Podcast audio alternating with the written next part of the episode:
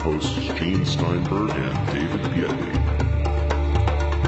You know, over the last two years, as our message boards grow, we always get requests from listeners to talk about a specific topic or have a specific guest. Well, I have to tell you, ladies and gentlemen, a lot of times we listen. We listen to your questions. We listen to your guest suggestions. Mm-hmm. And we actually have these people on the show. But there are some people we're never going to put on the show, and you know who they are. Oh, okay. He who shall not be named will never come on on the show twice. again. He's not coming on again. No, well, No, okay. he's not involved with the paranormal topic. He's just a charlatan, Okay. so we're not going to have him back. Right, and that guy who wrote about extraterrestrial science, he won't be on our show again either, and a few other people. Right, of No. course. Oh, and, and David Sereda won't be on, will he? You know, I'd actually love to have him back on just to rip him into little tiny wriggling pieces. That'd be good. Just like we should have Sean David Morton on again. He try, remember when he tried to come back on? Yes, Yeah, around the the Phoenix Lights thing. Um, yes, because he knows "No, everything. He knows everything. He knows he knows that, and he also he connects by channeling to Gene Roddenberry because he never knew right. him in life. That's right. Oh God. Then there are other people who have tried to get on the show who we just really won't won't let on. And actually, by the time this show airs, I will have met one of those people in person because I will just have been coming back from the Atlantic UFO conference thing happening in Atlantic City, which unfortunately is too late to publicize now on the Paracast. But there's someone who's tried coming on the Paracast, Gene. She contacted you.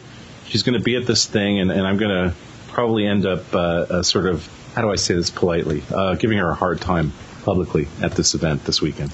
And that's an understatement. Oh yeah, We won't mention her name. uh, not for now. No, Okay. There's also a topic or two that we won't discuss. Now, yes, we sometimes discuss politics, and partly because as soon as you talk about UFO secrecy, you enter the political realm. You know, you Sure. talk about the government keeping it secret, you talk about secret governments. And Right. we have actually mentioned the Kennedy assassination, not because we want to discuss the Kennedy assassination, but Uh. according to one of the guests that we had on, in fact, several people who are writing about that subject, one of the figures in the Maury Island UFO case, Fred Lee Chrisman, was also somehow involved in Hmm. the Kennedy assassination. He was one of those bums or hobos that were shown in the pictures of the Kennedy assassination on the grassy knoll or something like that. Yeah, I guess so. Okay, so I uh, hmm. don't know. So, you know, maybe people are trying to find a connection between the Kennedy assassination and UFOs. I don't see a paranormal connection. I can see a lots of ways you can certainly interpret the possibility of a conspiracy. Sure. We could say that, frankly, there's a, a well-known conspiracy that Lyndon Johnson was responsible, but you know, who knows? Who knows? The question is, are we going to talk about those on the Paracast? And the answer is, quite frankly, no. No, we're not going to do that because we're a paranormal show where we cover topics of interest to us and that we think have some merit. There are some topics that people consider controversial, uh, conspiratorial that, oh man, we're just not going to talk about. And, and of course, Gene, I mean, you and I both lived at a time when we watched with everybody else the moon missions on television, the Apollo missions. There is this ongoing discussion, and certainly on the Paracast forums, an ongoing thread about the idea that the moon landings were faked. And we got to draw the line in the sand somewhere. I personally, and I think I speak for both of us here, Sure. I think it's really, what's the word I, I should use here? It's not questionable. I just think it's sort of counterproductive, quite frankly, to get into a discussion about, you know, do we really go to the moon? Well, we saw those Saturn V's take off. Where did they go? New Jersey? I mean, come on. Actually, they went to Las Vegas. They had a great gambling weekend. Yeah, yeah, yeah. Right. You know, while we were seeing pictures of them on the moon, they were just living it up in Las Vegas. Yeah. This is something, I mean, I have to tell you something. I'll tell you a little story now, and I'll tell our listeners a story. there were a couple of threads on Above Top Secret relating to 9 11. Okay? And these threads were talking about the idea, the really just brain damaged idea, that the planes that plowed into the towers, they were not actual airplanes, they were holograms. Which I was just deeply offended by. And I think Whoa, anybody- whoa. Now, Oh, yeah, that's a new yeah. one on me. I haven't heard the hologram. Yeah. I heard we blew up number seven World Trade Center.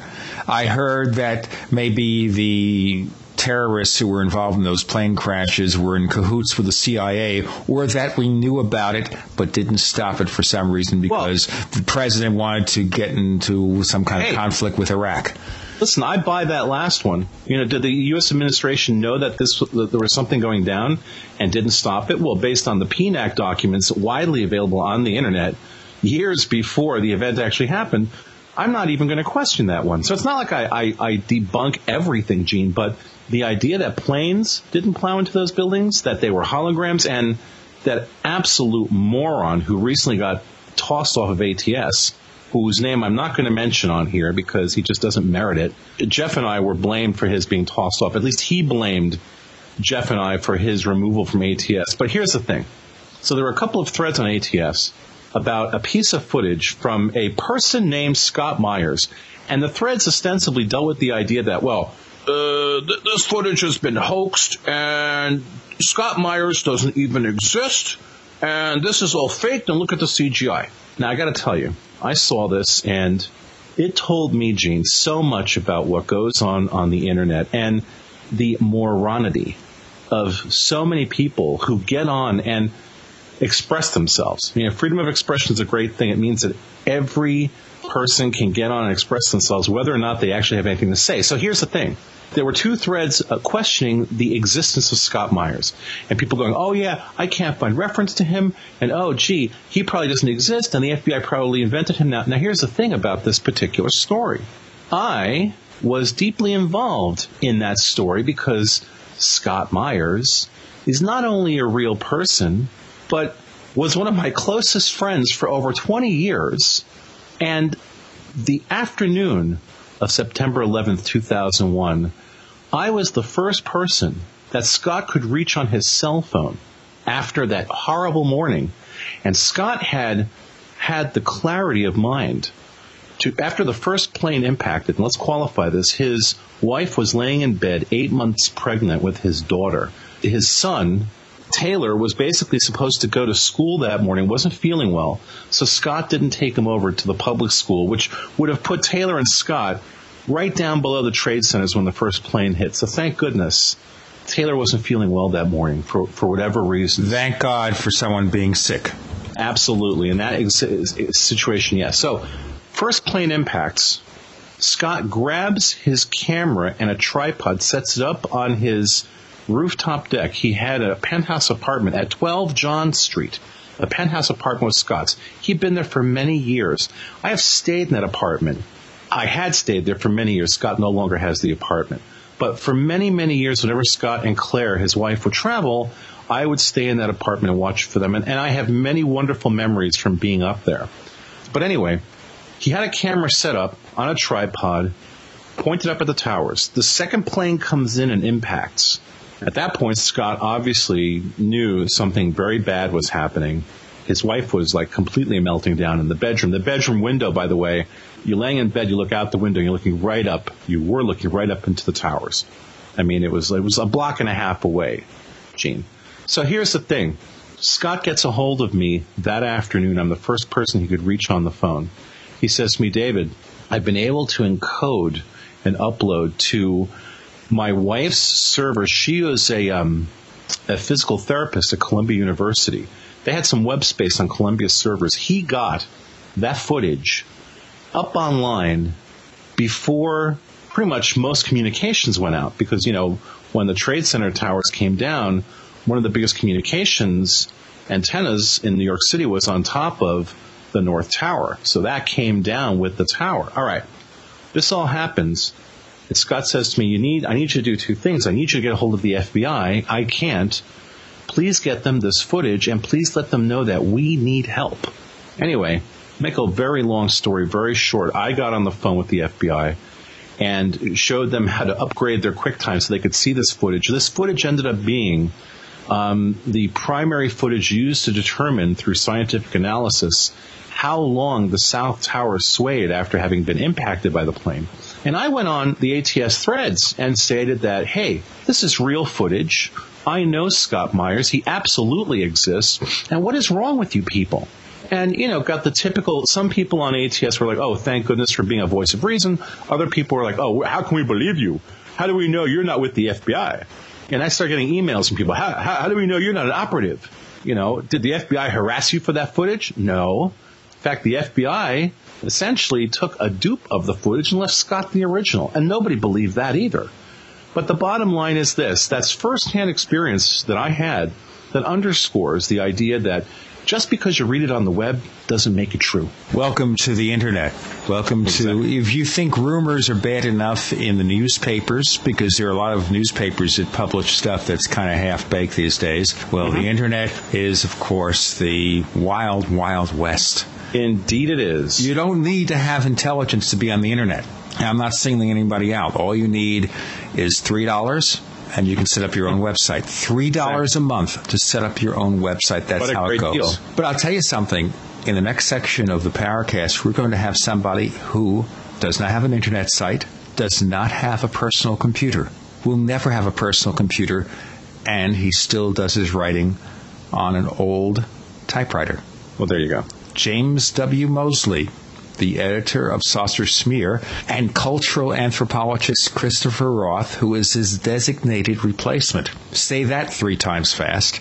No, all coming up next on the Paracast. I have a feeling we're not in Kansas anymore. We have William Burns, the publisher of UFO Magazine, on the line. William, can you give us an offer for our readers about getting the magazine?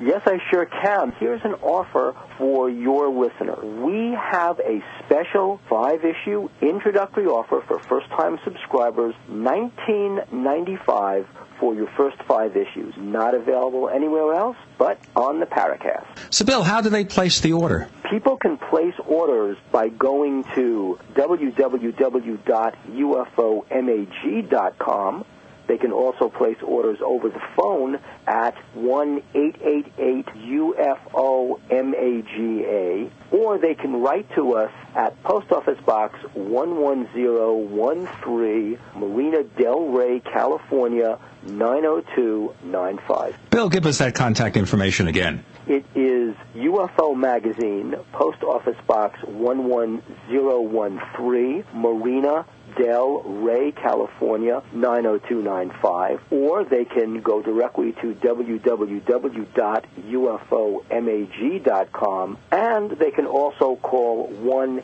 888 UFO MAGA, and they can subscribe right over the phone with a credit card. Gene and I love to hear from our listeners.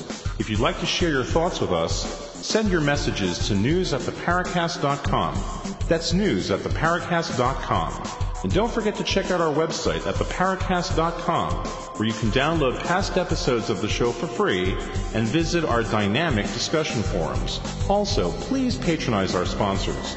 Tell them that you heard their ads on the Paracast. They'll appreciate it, and we will too.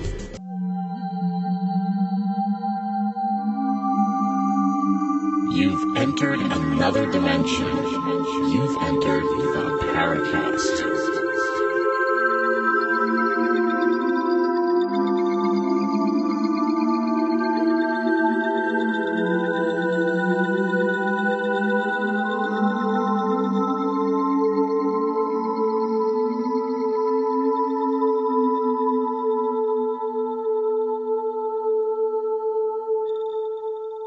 Jim Moseley, you are a legend in your own mind and also a legend. Yes, I am, yes. And, and also a legend in the UFO field. You've been doing it for many, many years. And I want to ask you now, people in the UFO field, we think of them as being somewhat technological. Yet, despite the fact that you've been doing this for decades, you don't have. 54 years, yes. 54 years and you don't have a personal computer. That is correct. You do not have internet access. That is correct. So, knowing that both internet access and per- you don't even have a DVD player. I'm getting a uh, a DVD player shortly. I think I'm not sure yet. I may buy one in the next few days. Or you may not. Yes, well, there's two possibilities uh, that are implied in my statement. Yes or you'll buy it and return it so you can say you did it both ways. It's That's like you're supporting the war before you're against it. Uh, who said that? I don't want to get started. Supporting the war. Uh, before you were against it. Who said that? I don't John know. Kerry said that in 2004. Who? Yeah, I don't know John Kerry that well that he could know what my views are on any war. Uh, but seriously, Jim, wh- why have you never bought a personal computer? Why do you still use a typewriter? I just don't want to bother with it. I don't think I have the background intelligence to deal with it without a great stress and strain, and I don't really need it. I uh, you've given me an opportunity to say something brief but uh, fairly important to me. Uh, the way I avoid having to be on the internet is that nice people, of whom Chris is one of the foremost, send me from the net anything that they see or can find that would be up my alley and would be material that I'd be likely to use for smear. And there's another man who hopefully is listening. His name is Vince Discus and he is contributing editor to Saucer Smear, and he basically, at no cost to me, sends me every two weeks a whole huge packet of material from the net that runs as many as 50, 60, 70 different items every uh, second week, and I choose from those what interests me and uh, use it, and the rest I pass on uh, to other people that might be interested. So between those two people and to a lesser extent uh, a few other people, I have no need to be on the net in order to get the material that I want for a saucer smear. In any case, now you've made a decision at some point of time to say, you know what, I'm not going to be here forever as much as we'd like to see you here forever. Jim. Oh, and I would too. Of course, but you won't be, and therefore you made a decision to have somebody replace you. That is correct, yes. So Christopher Roth is your designated replacement. How'd you pick him? Well, it just occurred to me he'd be what I would consider an ideal person. Certainly, he has the education I don't have, having a PhD, and I have uh, one and a quarter years out of a four-year degree, which is not quite uh, a total degree at all. So I believe that he probably has enough education to handle this, and uh, we'll get into this. I'm not sure if we've met, but I know he used to have a radio show in the normal manner of ancient times and I was probably on that at least once. And uh, we know each other from phone calls and conversation, and he just seems like a very cool guy. But the main thing is that he seems to have just about the same way of looking at these uh, UFO and paranormal cases as I do. He is open-minded and he's very sincerely interested, but he does not uh, believe all of it, and he's very cautious as to uh, what his uh, beliefs are. And I think we're very close to being on the same, same wavelength without having to force it. And I think it's just a very nice thing, and I'm delighted that he was interested when I asked him, and he said that he had thought of that himself, but hadn't wanted to ask me. So it works out very well, and I am sure that it will work out when the time comes. Well, let's talk about that. Christopher, welcome to the Paracast microphones. Thank you. And so I'm curious here in what sense, how do you look at the UFO enigma? Now, of course, Jim is someone who has not had a lot of formal education in the college level, but then that didn't hurt Steve Jobs and look how much money he has. But you, as a cultural anthropologist, how do you look at the UFO field? And first of all, what attracted you to it and how do you perceive it today? Well, that's a lot of questions in one, but I'll try to take them one by one. We'll add a few more questions to it to make it even more complicated. well, I uh, it's hard to say what first attracted me to the subject. I grew up in Southern California in a household where these topics were considered fairly normal, and so I always had sort of an open mind about it. My father uh, worked peripherally with the space program in the 1960s, and um, that was a time when a lot of people were, a lot of people in the mainstream of the culture were taking a very serious look at it in a way that they're way that is not true right now. The the laughter curtain, if you want to put it that way, had not really fallen to the extent that it has now. So I, I grew up with it, and uh, when I began to be exposed to cultural anthropology as an undergraduate, I I won't say that there was scholarship on the subject that existed that I was attracted to, but there were in allied fields. Religion studies and sociology had taken a look at this, and in particular, one of my mentors as an undergraduate taught a course on millennial movements and included scholarly articles regarding uh, what later came to be known as the Heaven's Gate cult. But these, you know, it existed first in the, I guess, early 1970s. But nobody called it Heaven's Gate, and then they went underground for 20 years. I don't know. Some of your listeners are probably familiar with the sequence of that. And in their first incarnation in the 1970s, they were infiltrated by a couple sociologists of religion who then proceeded to write about it. And this figured very prominently in one of the undergraduate courses that I took. And that sort of planted the seed that this is the kind of subject that a social scientist could pay attention to. And there are a number of other ways in for someone using the tools of anthropology. In particular, the whole question of how a myth or a mythos, or if you want to call it that, spreads and propagates itself. Why different cultures respond to the idea of the UFO in different ways. And this was also around the time that the abduction phenomenon was getting a boost in the public eye from Whitley Strieber's book Communion. And this raised for me some really serious questions about whether something was really going on and if there was a certain amount of, I don't know, you could say untruthfulness, or a certain amount of mythical embellishment that was going on, what was the role of culture and folklore in that? And this seemed to be such a different situation from many of the traditional mythological systems that anthropology looks at. Here were real people in the contemporary period having experiences, not having a belief system in place that could readily explain it. And were they constructing a new belief system for it?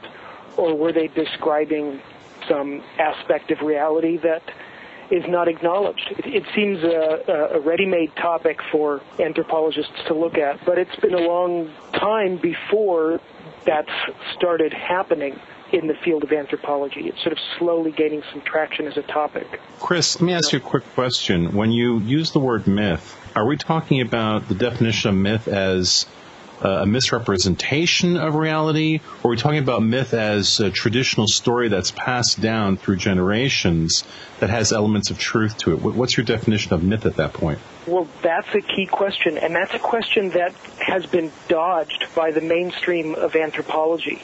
Anthropologists tend to take the tack of I mean, this is through most of the 20th century. Cultural anthropologists have tried to describe cultures from the native's point of view. And that involves not taking a stand on whether certain beliefs are true or not. So that, for example, if, if a certain group of people believe in ghosts, then that belief fits in with other institutions that they have, their religious systems, their kinship systems, or whatever. And you can understand how all those things intersect without taking a position on, on whether ghosts really exist. And so that has led a lot of anthropologists to really dodge that question. But when I talk about mythology, I'm sort of taking the position that it might or not might or might not be true, but it exists for the people who subscribe to it. And the word mythology doesn't, the way I use it, I don't mean that it's necessarily true or necessarily untrue. Right. But okay. that, that it's, it, it exists sort of as a social fact. It's, it's something that exists in the minds of its, of its believers and is real in that sense and has its own logic and so on in that sense. And then there's the further question of, how can we find evidence for whether it's true or not? Jim, okay, so obviously you pick someone here who has a very scholarly background. Now, does he have the same approach as you have with regard to hoaxes? Has he perpetrated the kinds of hoaxes you perpetrated in your history in the UFO field? We're talking about the Straith letter and all that stuff. Well, I don't uh, have any knowledge of uh, Chris having perpetrated hoaxes, and I'm not totally clear as to what his view about that would be. Uh, mine is that they added to the uh, joy of the field and uh, kept up uh, public interest, especially at times when it was lagging. So uh, I find that as a handy excuse. I would not know offhand just what Chris's view is on that.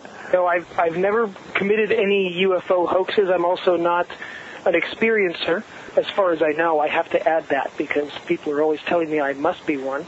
Yes. Uh, it's, a, it's a frequent response in the in the UFO subculture when you say you're not an experiencer. People say, "Well, you probably are, but you don't know it." But as far as I know, I'm not, and I've never committed any hoaxes. But I do respect the trickster spirit that Jim brings to this subject, including the hoaxing. Many people have attacked Jim in the media, saying, uh, essentially equating uh, UFO hoaxes with the worst kind of evil because people take the subject so seriously. But uh, to me, one of the most, if not the most important part of looking at the UFO phenomenon is sorting out the wheat from the chaff. And hoaxes remind people, and a lot of people in the field need reminding, that there is a lot of chaff out there. Am I getting my metaphor right? Is the wheat the good stuff or is chaff the good stuff? No, you're exactly right. That's There's very a lot well of chaff put. out there, and, and, and people need to be reminded of that, and people need to keep their sense of humor about it, too.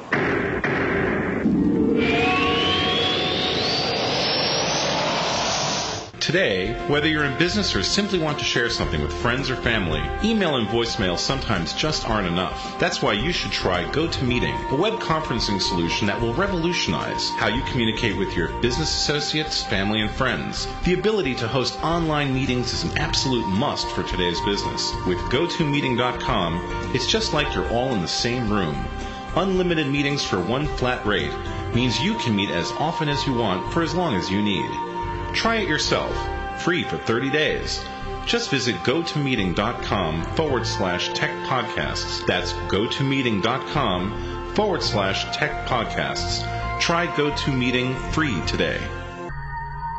Hi, this is Brad Steiger, and I'm in the Paracast with Gene Steinberg and David Biedny. Join us as we explore new dimensions of thought. You're in the Paracast with Gene Steinberg and David Biedny.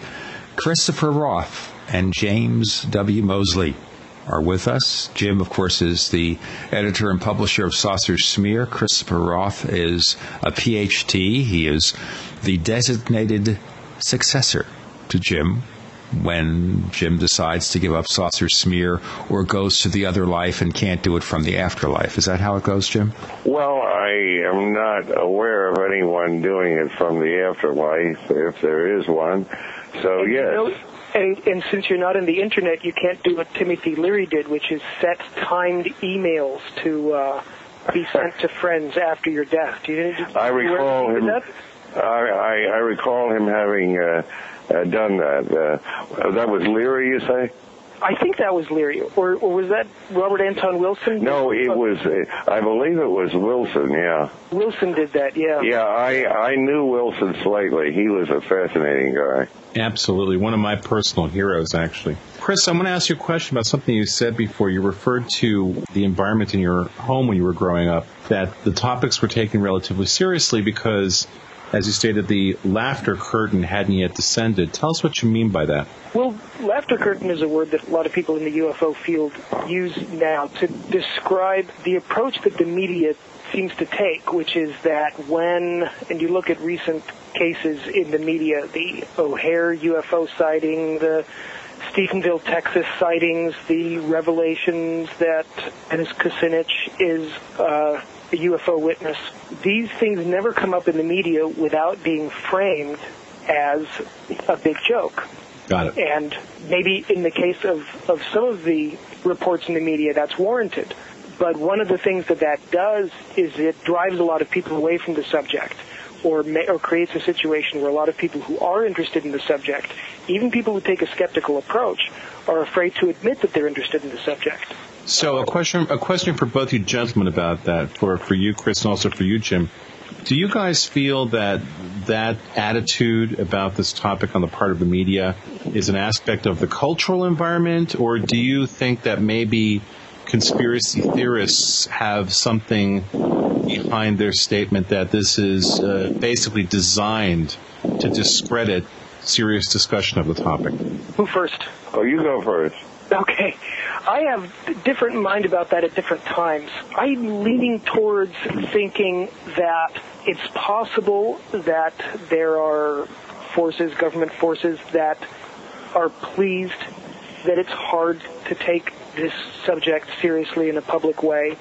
But I also don't think that it would be necessary for that to, I don't think it would be necessary to condition the public because I think that that's sort of where we are as a culture, and I don't think that the government has the power to shape culture on that scale. And I think that if enough people became interested in it, then it would counteract any attempt to suppress the topic, especially in the in the age of the internet. It was different in the days when you just had the three networks and your city newspaper to get your news from, and if they didn't cover it, you never heard about it. Mm-hmm. Jim? Yeah, well, I don't know how to put this, but uh, no matter how seriously I might take the subject of UFOs or how seriously Chris might take it, unfortunately, I have to admit that the subject lends itself to ridicule in many aspects. It just, uh, if you don't have a serious interest to begin with, and if you are not really uh, willing to put a lot of time and effort into getting past the absurd aspects, most of which are manufactured or untrue, and if you're not patient enough to find out what part of all of this is really true or might very well be true. If you can't do all that, you're going to be turned off uh, because, among other reasons, it does seem ridiculous. And I think uh, that's uh, the uh, part of the problem. The uh, secret keeps itself, as some people say. Hmm. The secret keeps itself. Would you expand on that? Not easily. no, I think it's self-explanatory.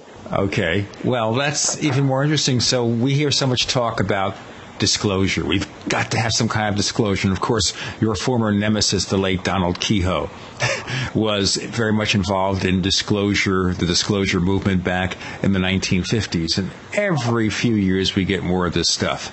So well, now especially in the last two or three years, I, I think it's just become. Uh, much greater than it ever was uh, before. Uh, we have this fellow Bassett, and we have two or three others like him who uh, plan uh, conventions just around the theme of uh, disclosure.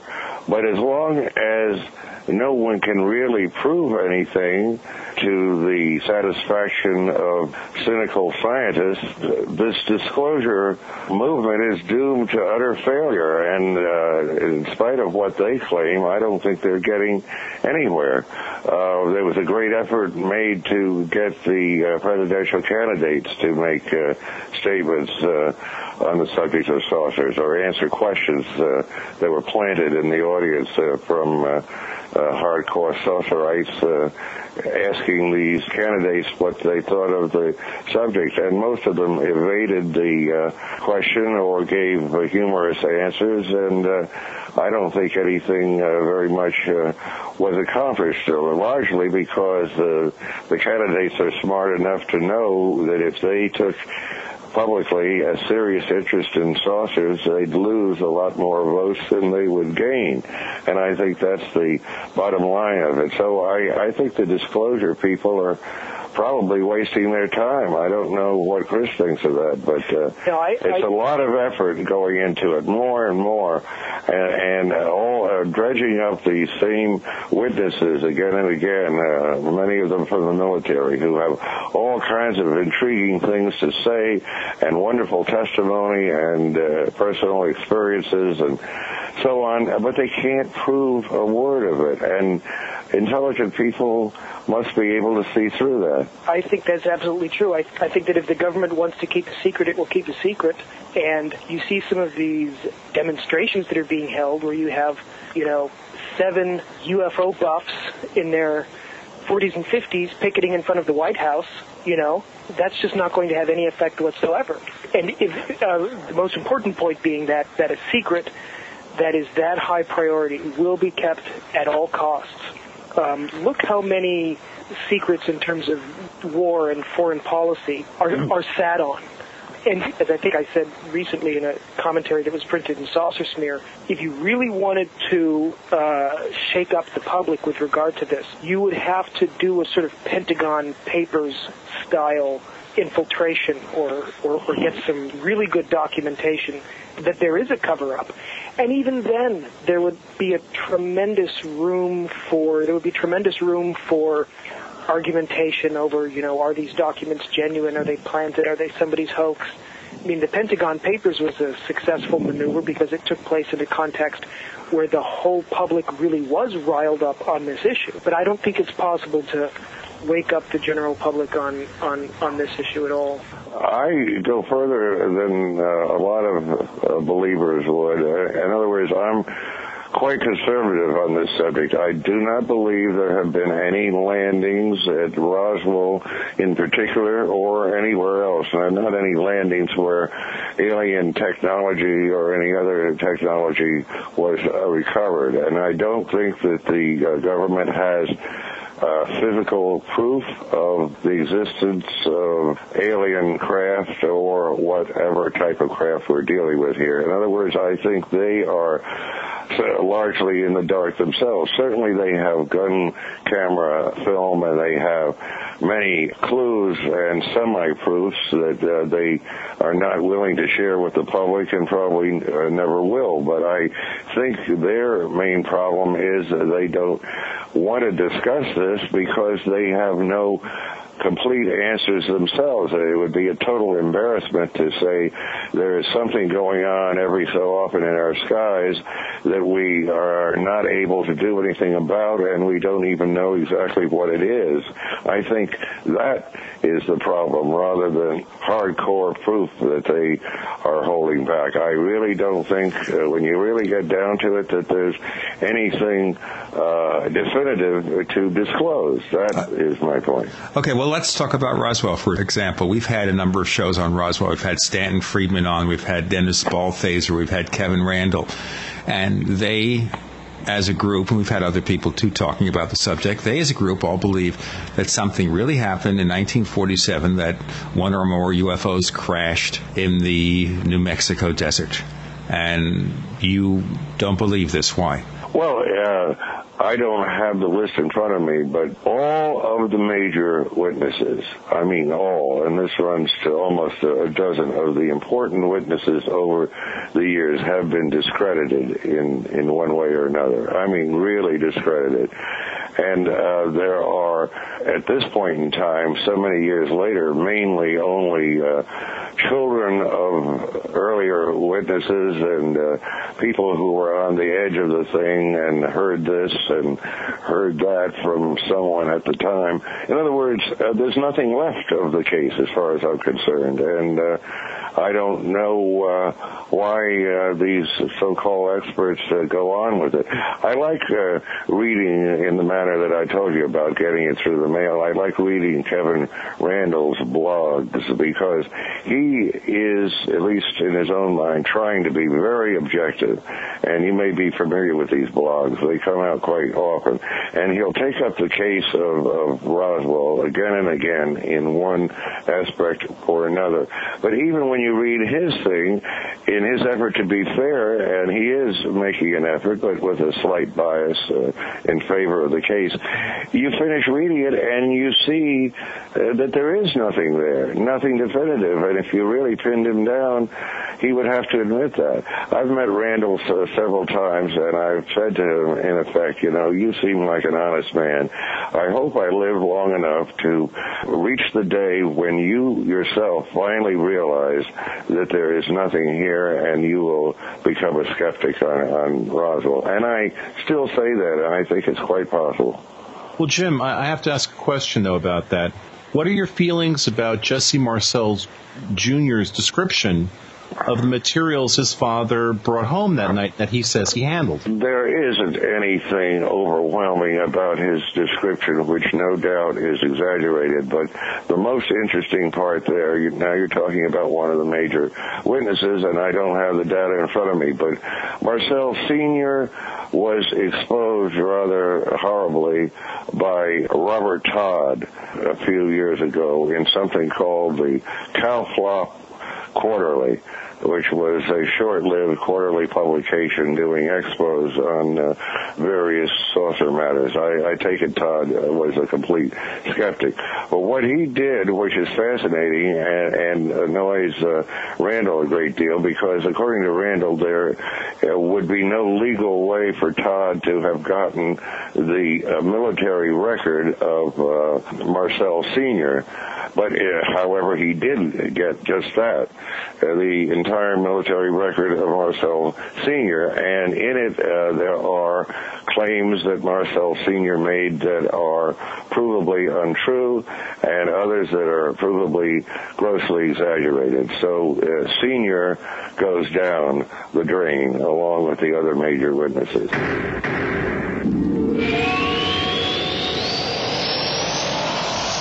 Hey listeners, did you know that Fate is the oldest and best known publication on the paranormal? Well, since 1948, Fate has provided their readers with fascinating in-depth articles on subjects like psychics and spiritualists, ghosts and hauntings, UFOs and aliens, as well as readers' true personal mystical experiences. For under $20, you can keep up with all the latest information. To subscribe, call now at 1-800-728 2730 or visit Fate's website at www.fatemag.com. That's 1-800-728-2730 or www.fatemag.com. So what are you waiting for? Your fate awaits.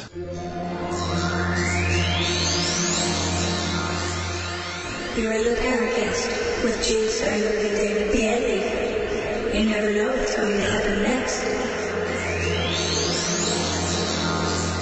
In the Paracast with Gene Steinberg and David Biedny. Of course, we have Jim Moseley, the editor and publisher of Saucer Smear, and Christopher Roth, a cultural anthropologist who covers UFOs and is the designated successor as the editor publisher of Saucer Smear someday, and we hope it doesn't come soon. So let's talk about those specific things. About, for example, Marcel Sr. In what sense is he discredited? Oh, I don't have all of that. It, he exaggerated his military record. He had himself uh, flying uh, combat missions that he didn't fly and so on. I mean, I uh, am not in a position to give you details on, on all of that. I just know that it was accepted by people that read it as a, a very powerful put down of Marcel Sr. as a man whose word you could not take. And, and that's not good. Uh, since he is a key Roswell witness. And now the only one left of the major witnesses is the uh, Undertaker. Uh, what's his name now? Glenn Dennis. Glenn Dennis, I believe you can still do as I did a few years ago. You can go out to the Roswell Museum. Glenn Dennis is one of the directors there, and you can interview him, and he will rave and rant. He was very kind to me. Uh, I got a kick out of it. He said, well, you've come on a bad day. I'm very busy. I really can't talk to you very much. And he sat down and he ranted on, uh, in no particular sequence, the different stories that he's told over the years. And he said, but now I got to go off and do something else. And he went off for a few minutes and came back and ranted some more. And he spent a whole afternoon with me, uh, not saying anything he hadn't said before. He has had some problems, the worst of which was the nurse that worked at the base there, uh, who has had different names. One was Naomi something. It has been proven, uh, I believe, uh, by Popular Mechanics, which is a strange magazine to get a saucer serious expose printed in, but nevertheless, quite a few years ago, they did a, a very careful study and found out, in effect, that nurse never existed. What they did, among other things, they went uh, to a nursing home where one, uh, where the last surviving nurse of that year, 1947, was living, and she was frail, I suppose, and had some physical reason to be in the nursing home, but she was still in sound mind, and they gave her all of the uh, uh, information from Glenn Dennis about this nurse, and she too said that there was no such nurse there. Period. With with any name and no such event such as what the nurse was supposed to have, have witnessed. And, and it goes down the line. I am not able, from memory, to tell you the details of how, when, and why each of the major Roswell witnesses crashed, but they did. They absolutely did. Jim, here's the thing. Now, I have to I have to respectfully disagree. Your statement about Marcel Sr.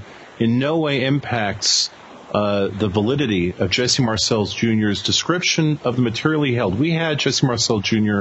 on the Paracast.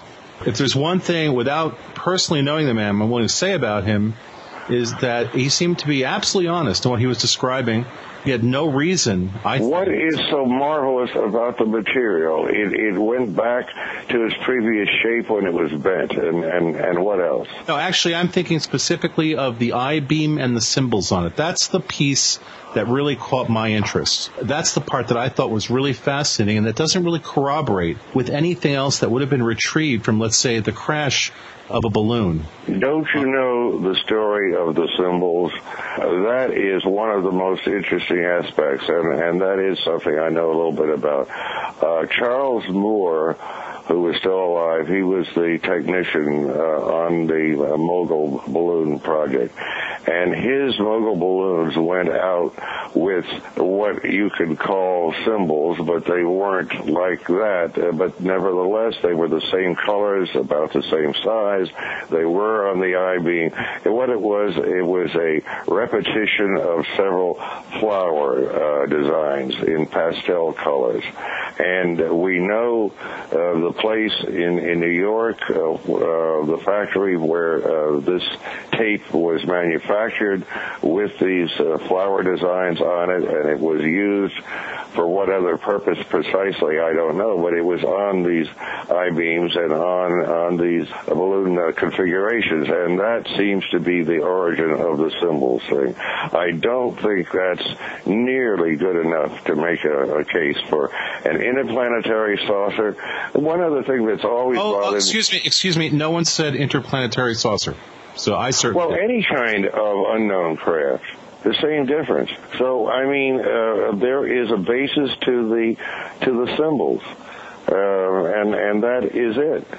And where can we see where can we see samples of this tape or paper printed with these symbols that, of course, oh. are are no way correlated to embossed symbols on a piece of metal? But go ahead. Well, I mean, that's all there is uh, to it. It's it's been discussed at, at great length over and over again in in the literature. Uh, if I'd known we were going to do an in-depth thing on Roswell, you know, I would have uh, come prepared. But I I think that's it. Uh, there's nothing about the uh, fragments that, that uh, Marcel saw that are overwhelmingly interesting, and nothing about the symbols. I mean, uh, are you going to have a craft that is as frail as that, made of balsa wood and uh, paper mache, basically. Uh, I don't care if it's supposed to come from another planet or another dimension. It's not going to make it from where it started to get into the atmosphere to have an opportunity to crash. I I find it ludicrous to tell you the truth. I'm not sure where paper mache and balsa would come up, but okay. well, well, well, there was uh, balsa wood and some kind of paper in in in this wreckage that they found. Jim, it, it Jim. was all spindly stuff. Now, if you want to say uh, there was a substitution made in uh, the general's office, I don't think so. Well, you know what? I want to ask Chris. Do you agree with Jim about Roswell? Jim is more knowledgeable about the details of the case. I tend to lean towards thinking that there was not necessarily something, well, either interplanetary or of that caliber of strangeness about it. And one of the things that's always puzzled me is how much attention has been given to this particular case among all the other cases that, that there have been that involve uh, purported crashes and and purported beings and uh, and physical traces. There have been so many other cases, and I'm I'm really often vexed why this particular case, especially since you have a lot of the problems with the witnesses, especially since you have this sort of back and forth on the part of the government. Why why this particular case has had such has had such staying power? Certainly, something was intended to be covered up. The going back and forth as to whether it was a crash saucer, whether it wasn't. There's something that was being covered up. But it was the Cold War, and lots of things were being covered up. And even things that weren't necessarily of spectacular national interest, things that weren't necessarily big secrets, were being covered up energetically out of a kind of Cold War paranoia. You know, and I and I think that that accounts for a lot of the mystery and the confusion and the mixed messages that the government was sending out re- regarding this case. But I, I'm I'm not sure what it was, and I'm not sure. There might have been some other reason why it was such uh, uh, a secret that it was necessary to put out a crashed disc cover story as the as the first resort. There might have been some sort of inhumane treatment that was going on as part of whatever came down in the desert, and and that that might account for coming up with absolutely any cover story rather than Right. Well, you know, it just uh, it does seem to uh, not perfectly, but quite well uh, fit the description of a mogul balloon. But people don't like to hear that because the government said that, and so therefore it can't be true. But what if it is a mogul balloon? It seems reasonable, and uh, Karl Pflock wrote a uh, definitive uh, book on the subject of Roswell, and he, uh, at that point, accepted the mogul balloon uh, explanation. I don't see a problem. Well, speaking personally, I've always found the Roswell case to be problematic on a number of levels.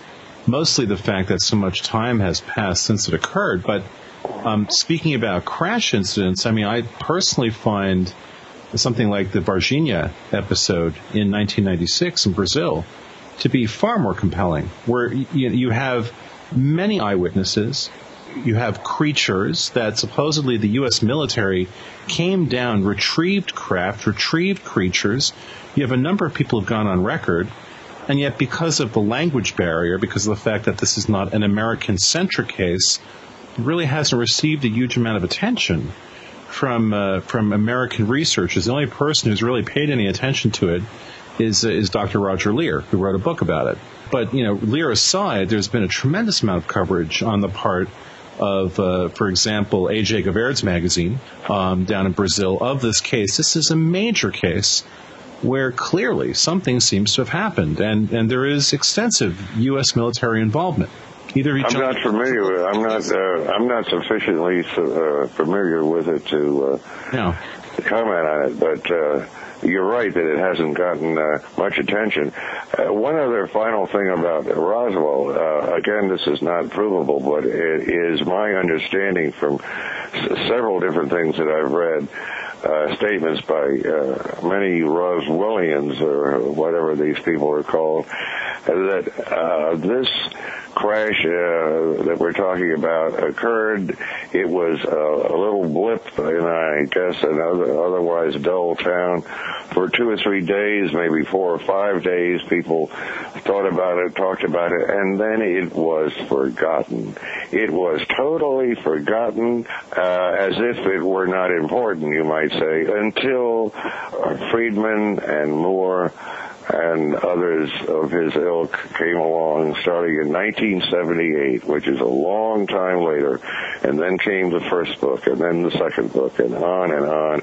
And it grew until it became a cottage industry in the town of Roswell, and we don't need to wonder why it's persisted in that way because there's big bucks in it, and it's getting bigger. There, as we have said in Smear, you know, there's new projects on the drawing board. Uh, one will be a, uh, theme park of some sort that includes an indoor roller coaster that simulates an alien abduction. I hope I live long enough to go out there when that's built, and because I don't think I'm going to ever have a real abduction, that would be uh, the second best thing.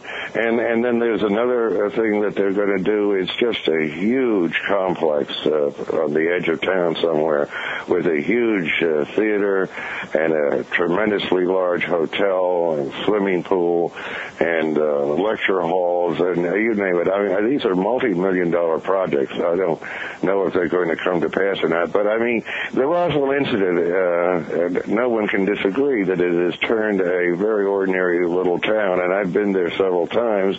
It is very ordinary, and uh, they've got something to live for now, and and even the people in town, which is probably the the majority, I would assume, that don't believe uh, in it as a uh, important event, nevertheless are delighted and they're all for it and they encourage it eagerly because there is a whole lot of money in this. I think it's important though that when you make the statement, Jim, that you don't feel or you don't believe that there have been any actual, you know, episodes of UFOs crashing None that are provable. Uh, you see, again, it's rumor, legend, innuendo, and uh, maybe, you know. And, and, that is the same problem in the whole field. Uh, unless you can prove something, you're just speculating. And that's the horror. That's why the majority of the American people are interested in UFOs, I think, and uh, put some credence in it, but it doesn't get any further than that because there is no proof. Why are we having this show? Do we have uh, shows on, uh, you know, uh, the atomic bomb to find out if it's real or not? Uh, we know that it is. On saucers, the situation is quite different. So, what is your feeling then about uh, about anecdotal evidence, testimony of one person, five people, five hundred people, a thousand people? What's your threshold for how many people have to convey? Wait, it's the quality of the evidence, not the quantity. Okay. That's the, problem. You know what one of my favorite cases is? Also from Brazil. And I wrote this up in Smear. It, this is very unknown, apparently, in this country. I just recently came across a list of the 100 top cases of all times. And I'm doing a big thing on that in the next Smear in March. But that's another story. One case that is not mentioned at all, and, and maybe Chris has heard of it, or, or maybe he hasn't. I wrote it up in Smear briefly, just issue issue or so ago. And, and that's the case in uh, Rio de Janeiro in Brazil. There were apparently two men who were radio hams, among other things, uh, and they were saucer fiends or investigators or whatever. No one knows exactly what the, they... The two dead guys, right? The two dead men? Well, yes, uh, but just give it a little bit more space here. They eventually made a uh, appointment to go to a mountain near the city. Uh, off, I take it in a sparsely populated area compared to the city itself. To be at a certain place at a certain time to meet these beings that they were in touch with by radio. And leaving out some of it, eventually, a week or two later, I think, their bodies were found in a very peculiar way, lead mass uh, over their faces, and I believe like toiletries laid out next to them uh, as if they had uh, intended to take these items on a trip with them. But uh, of course, that's just speculation. The Brazilian police didn't want to get involved in the saucer angle, and they treated it like any murder case. It obviously was a murder case, and it was never solved. You know what, Jim? I'll tell you what. We're going to do our break now, and then we're going to leave a cliffhanger, and then we're going to ask you more about it in a moment.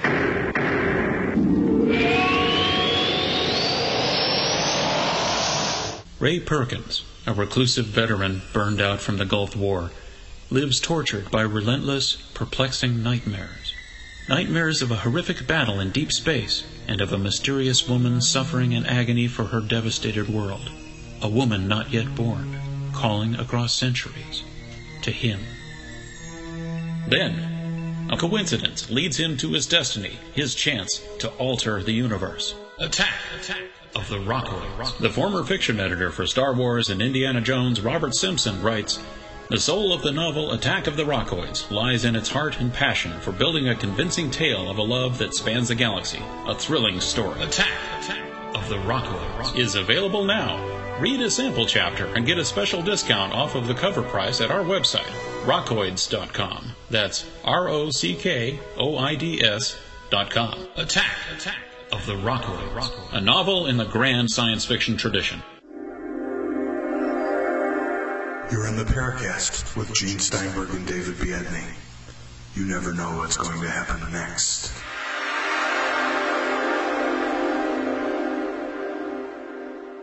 Back with Jim Moseley, editor publisher of Saucer Smear, and Christopher Roth, a cultural anthropologist who's been studying UFOs and the impact. And of course, now we get to this particular case, Jim, that you talked about during the first hour. These men, uh, well, they didn't disappear. They were eventually found, as I said, on this mountaintop, a small mountain, uh, with lead masks over their face, obviously murdered. I believe, if I recall correctly, they didn't find the cause of death, which is a problem, and certainly not the people that did it. And interestingly, uh, the mountain uh, or hill, whatever this was, uh, where the, these bodies were found, was a location where local people living in that area had uh, you could almost say the habit of seeing craft, unknown craft, landing and taking off and passing by over a long period of time. It was known, uh, apparently in, in Brazil at certain places at certain times, UFOs have become so commonplace that the average laborer, you might say, uh, who's busy with his own life and his own work, almost stops looking and stops thinking about it because it's not a part of making a living and it's just part of the environment. That was the kind of area that this happened in. And uh, there's no proof of anything, but when you have dead bodies, at least it's not just a rumor. I find that a fascinating case. Are you familiar with that, Chris? I remember reading about it, but I didn't remember all the details that you're saying just now. But there is a lot of remarkable stuff that comes out of Latin America in particular, and that is a part of the world where you do not have this kind of laughter curtain and where this kind of stuff gets into the mainstream media. People feel comfortable reporting it to the authorities and so on. And there's a lot of rich material that comes out of there, but there's this language barrier which uh, prevents ufologists that don't have any Spanish from really being aware of how much there is out there. Well, you know what happened in those early days? This was 67 that this happened. And I still had a press clipping service that sent me stuff in English from England and uh, stuff in Spanish from South America. And interestingly, if it was from Brazil, it would somehow get reprinted in Spanish language uh, media in, in the countries that speak Spanish, and then it would be said to me, I never had anything sent to me in Portuguese, mm. but a whole lot of stuff in, in Spanish and in French, which I can also read from France and thereabouts. So I uh, was able to get my hands on some wonderful early cases that other people didn't see, and I passed them on to an organization uh, named APRO, which is long defunct, and they used them for their profit in writing uh, books on the subject and not only never gave me credit, but never thanked me. That's a whole different story. well, just gentlemen, just FYI, uh, that case is described in rather extensive detail in Jacques Vallée's book Confrontations. Oh, well then I, I did read, I, it's been years yeah. since I read that. I'll take another look at that one. Yeah. yeah. The, the case is described in rather extensive detail where Vallée actually spoke to a number of the witnesses who knew these gentlemen and he spoke to the police and the authorities. And, and yeah, Jim, it basically ended up as one big mystery. These, the, the death, uh, the cause of death, if I remember correctly, was not determined. As, as far as the, the Latin American situation, what a lot of people don't seem to even realize is that right now, as we do these interviews, there is a tremendous UFO flap unfolding in Argentina, of all places, and there has been for a number of months now.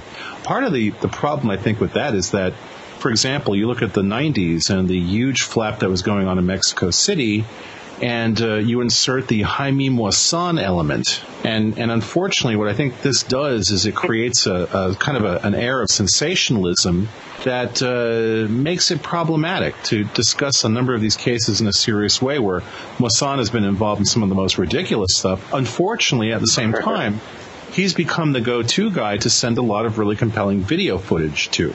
So this is the, the I think the, the huge problem in this field where you have valid data mixed in with nonsensical fairy tales, and the whole thing gets stirred together.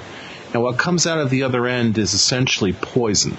Yeah, there's a, a good point there. And plus, uh, with modern technology, which, as you pointed out, I know nothing about, but uh, these uh, videos are all subject to question. I think you can fake just about anything these days, and uh, uh, there's very little proof involved in any of the things you're talking about. Well, on a more serious note, not only can you fake things, it gets far more problematic than that. If you would, you can take legitimate photographs of legitimate paranormal things, and you can tamper with those photographs as to call into question the veracity and validity of those photographs. Yeah. Who would be doing that and why?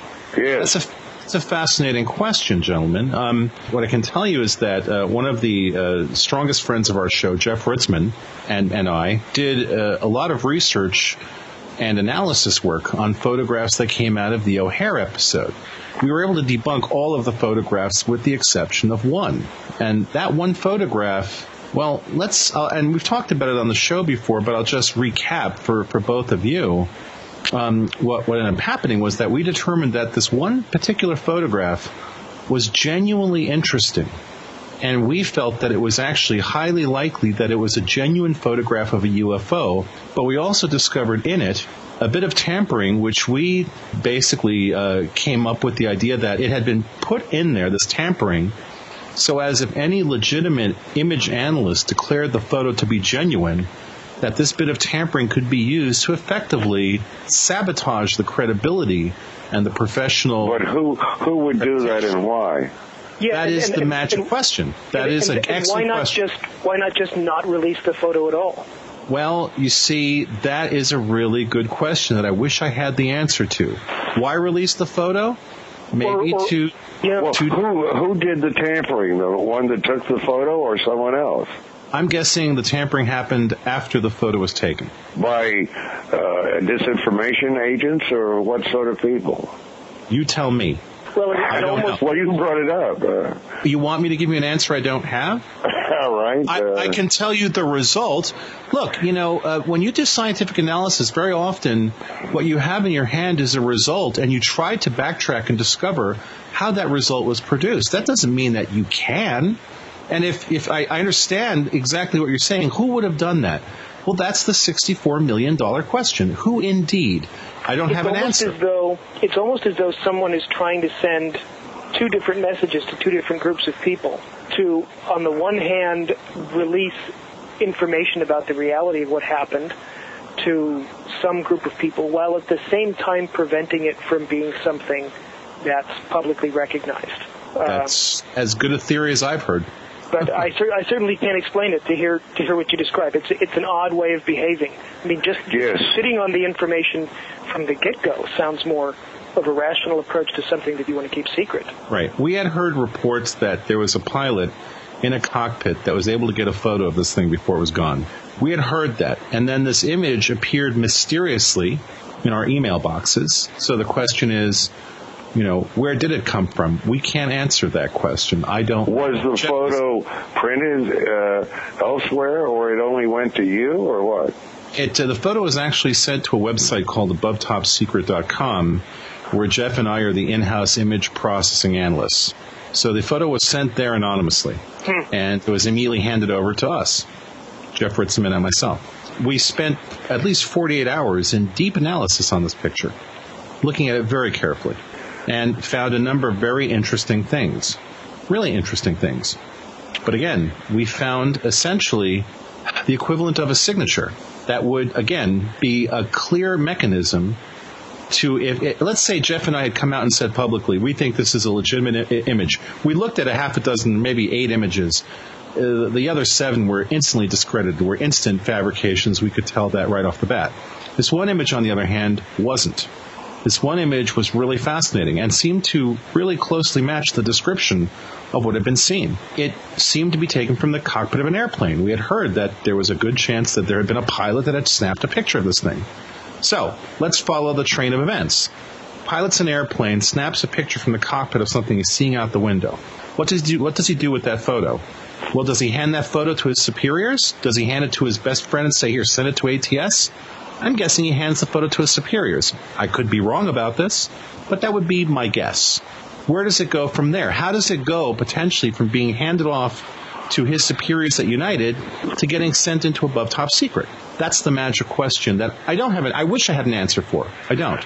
Well, you know, uh, as I said, I'm lucky enough because of this fellow Dishkus uh, and Chris and others to get a whole lot of stuff from the internet. I don't remember seeing any photos uh, of uh, the o- O'Hare saucer. Uh, there may have been some that were pr- printed somewhere, but I, I never saw one.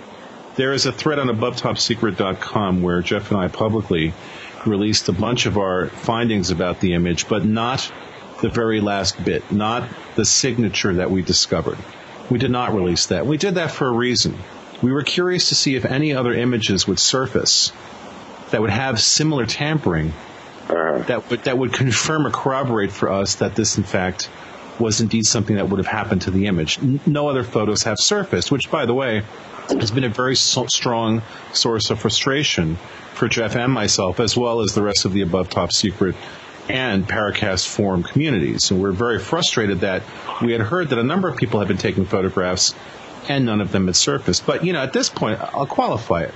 It is absolutely true that photographic evidence, and at this point I'll go on a limb and say video evidence, neither of those things should be accepted even in a court of law for a common uh, justice case. Any kind of even like a like a like a a, a basic lawsuit or a uh, you know any like a a small claim suit.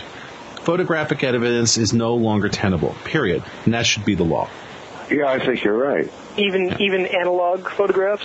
There is no such thing as analog photographs anymore. Every analog photograph, whether it's a, a print, a negative, a slide, can very easily be digitized with full retention of grain emulsion and, and essentially replicated and even shot back out to film. So there is no such thing as analog film anymore. That is that is now an antiquated notion.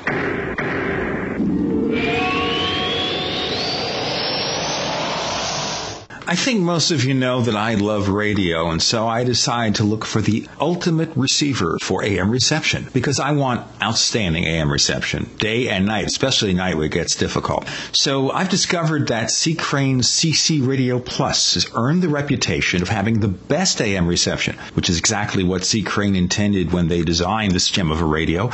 Along with its legendary AM reception, it also has excellent FM reception, a weather band, TV audio, and the ability to run on batteries for, and listen to this, 250 hours. So whether you use it as your bedside radio in your kitchen or at work, the CC Radio Plus will give you the pleasure of clear AM reception.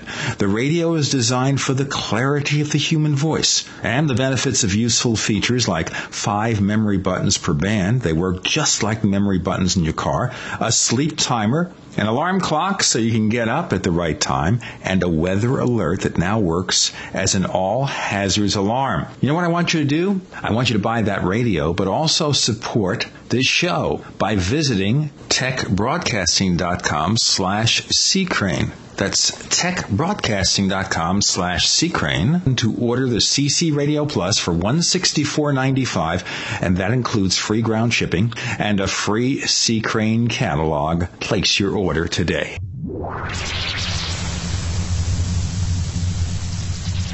We want to hear from you. If you have a comment or question about the Paracast, send it to news at theparacast.com. That's news at theparacast.com. And don't forget to visit our forums where you can talk to fellow listeners and Gene and David. Just go to theparacast.com and click on the forum links. That's the forum links at theparacast.com. You're in the Paracast with Gene Steinberg and David Biedny. We are not antiquated because we have Jim Moseley and Christopher Roth to regale us with their knowledge. David. Well, Gene, I, I was sort of wondering, Chris, in the work that you've done, and I was reading that chapter in the book that you contributed to, which is actually a rather fascinating book, E.T. Culture, Anthropology in Outer Spaces.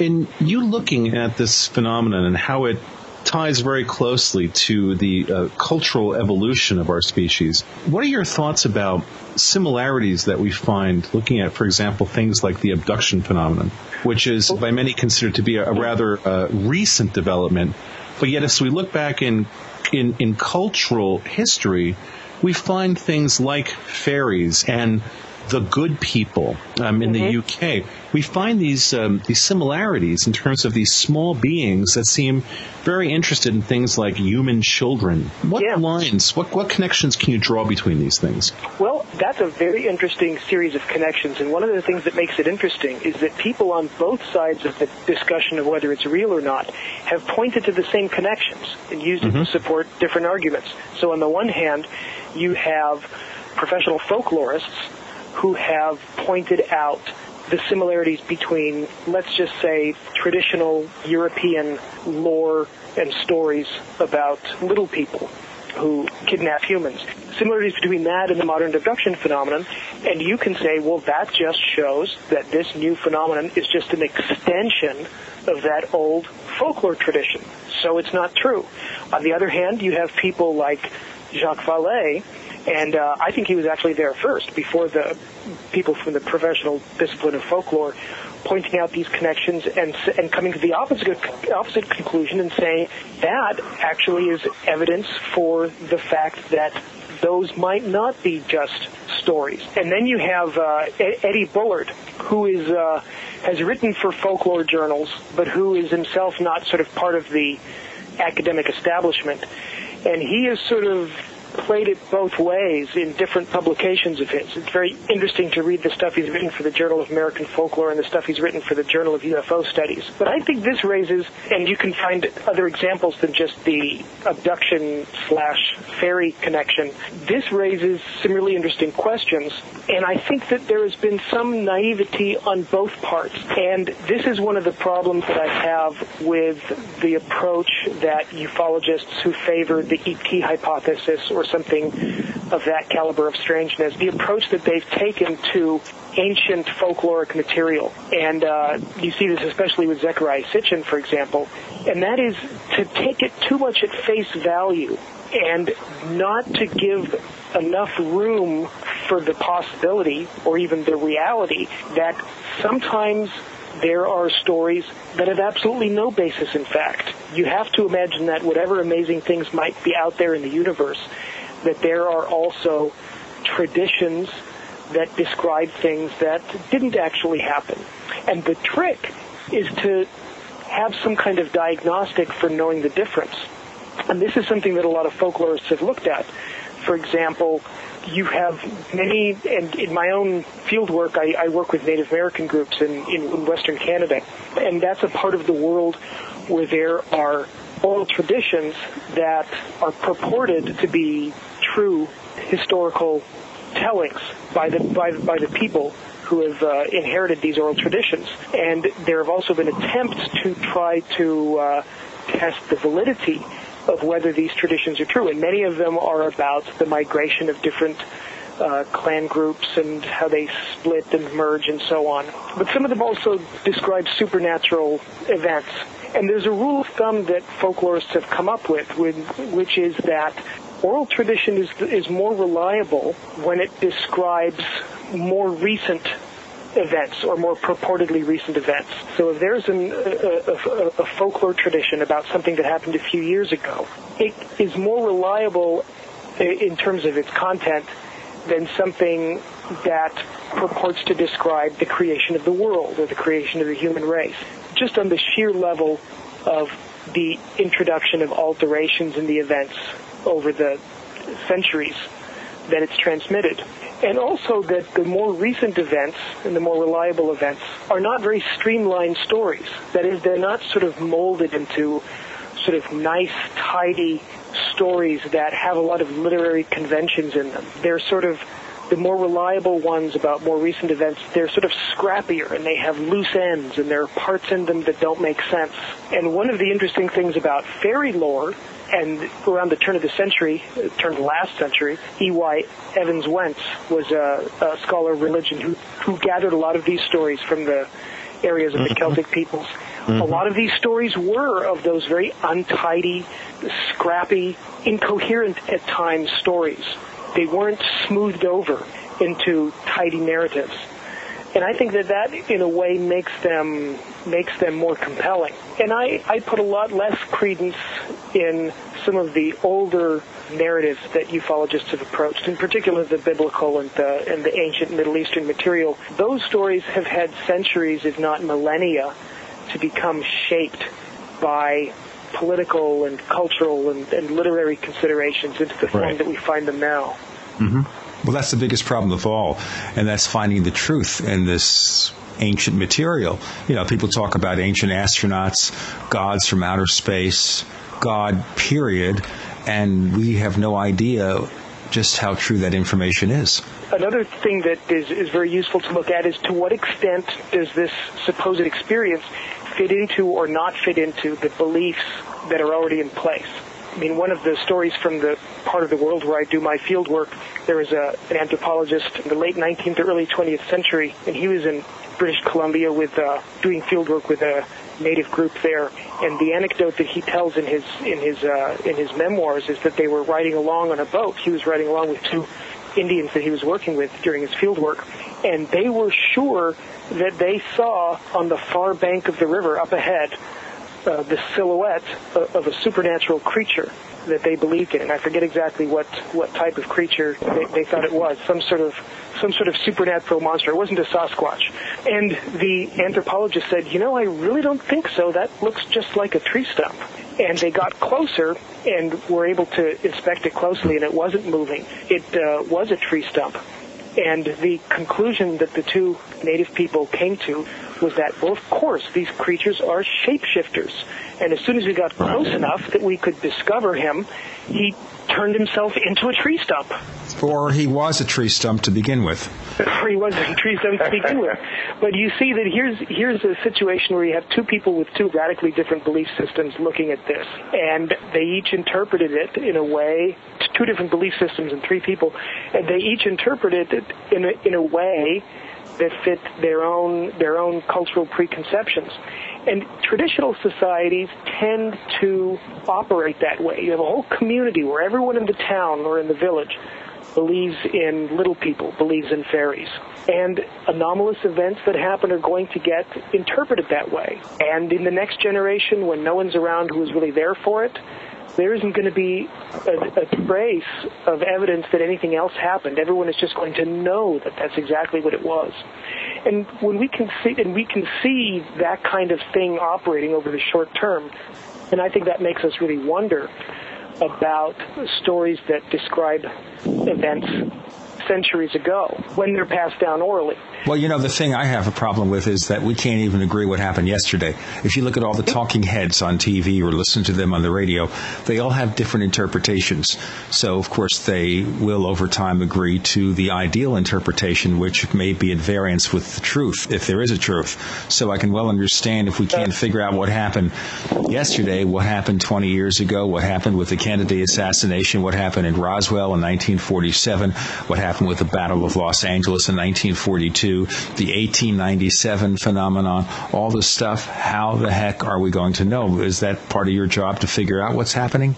in a way, you know, and I, I, I, I, in my chapter, I looked at a little part of it, but I want to say something else about the abduction phenomenon in folklore, and that is that the, the abduction phenomenon is different from old fairy legends, and, and not just legends, but actual reports of fairy encounters, in that modern abductees most of them, at the beginning at least, don't claim to know what it is, and they change their minds a lot, and they entertain different theories. There's no belief system that it fits neatly into, and there's a lot of variation in it. And I think that that's one of the most important differences and one of the most important things to look at, that kind of variability. Now, there's a little bit of a problem with that because the UFO subculture and UFO investigators are working very hard to build a belief system that can immediately envelop someone that comes forth with an anomalous experience, let's say an abduction type experience. And you see this not only starting in the 1980s with people like Bud Hopkins, and also with hypnosis, which I think is a, an extremely unreliable way to get at the truth, mm-hmm. and an extremely reliable way to uh, encourage confabulation. And also, I think that the the internet has had a kind of, I mean, I love the internet in many ways, and it's been great for ufology in some ways, but it has kind of an insidious effect. In the 1980s, for example, if someone had some sort of anomalous experience, and let's not for the time being define what that is, but some sort of anomalous experience, that person will make very slow, groping attempts to try to come to terms with, with what it was. And most of it will be in the form of talking to people, reading books, maybe going to uh, a meeting or so. Robert Monroe, in his book about out of body experiences, describes what it's like in the 1970s when people try to get in touch with, I forget what he calls it, this sort of underground subculture. And people do it by reading whole books and taking time to digest it.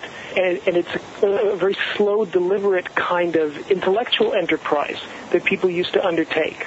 And now, if someone has an experience like that, the, the next thing they'll do is they'll get up in the morning and they'll Google whatever it was that they thought came into their bedroom, and then they'll have immediately this full-blown worldview uh, thrown in their face, which it's very easy to get sucked into. So they basically will then take whatever they experienced and alter it to fit the facts they read on Google. Some people will. Some people will. And this was already happening to some extent. I mean, this always happens to some extent. I remember in the in the late 1980s, I was going to a lot of UFO interest group meetings in the in Oregon, and, and different investigators would come and speak. And one investigator was talking about how amazing it was that different investigators, this was long before the age of the internet, so people were just communicating by letter or phone, you know, different investigators, and different people who work with abductees around the country were coming up with the same thing that people are reporting these praying mantis beings coming into their uh, homes. These people didn't even know each other, and this stuff wasn't in the media. So where were they getting it? There must really be these uh, uh, praying mantis beings. Now, as as uh, Martin Kottmeyer has shown, and he's someone who's who's done a lot of great work in sort of tracing how elements from popular culture find their way into the UFO phenomenon and vice versa. Of course, praying mantises did make a cameo appearance in Communion. So, a, in a way, this had sort of been introduced into the uh, UFO subculture because that's the one book that everyone reads. Okay, so that way it spread the concept.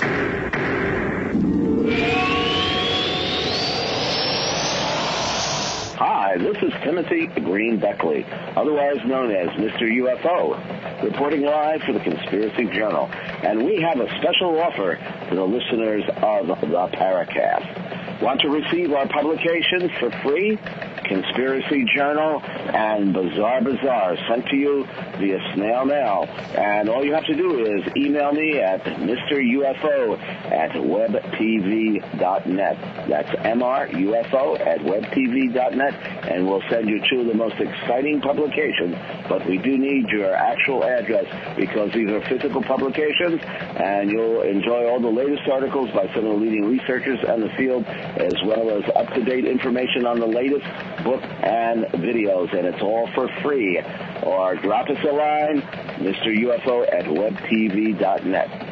Hey there, listeners. Have you ever thought about hosting your website? You know where you can actually host your blog or your web page? Well, I'll tell you where to go. HostICan. Host I Can. And as a matter of fact, they provide all our hosting too for this site. And guess what? Their price starts at only $7 a month. How could you go wrong? Its reliability and speed speaks for itself, and that's why we're able to provide you with this radio show that you're listening to right now. It's HostICan. Give them a try. You'll be glad you did. To learn more about HostICan, go to this website, techbroadcasting.com. That's techbroadcasting.com slash host. techbroadcasting.com slash host. And you'll learn more about HostICan. You're in the Paracast with Gene Steinberg and David Biedny. You never know what's going to happen next.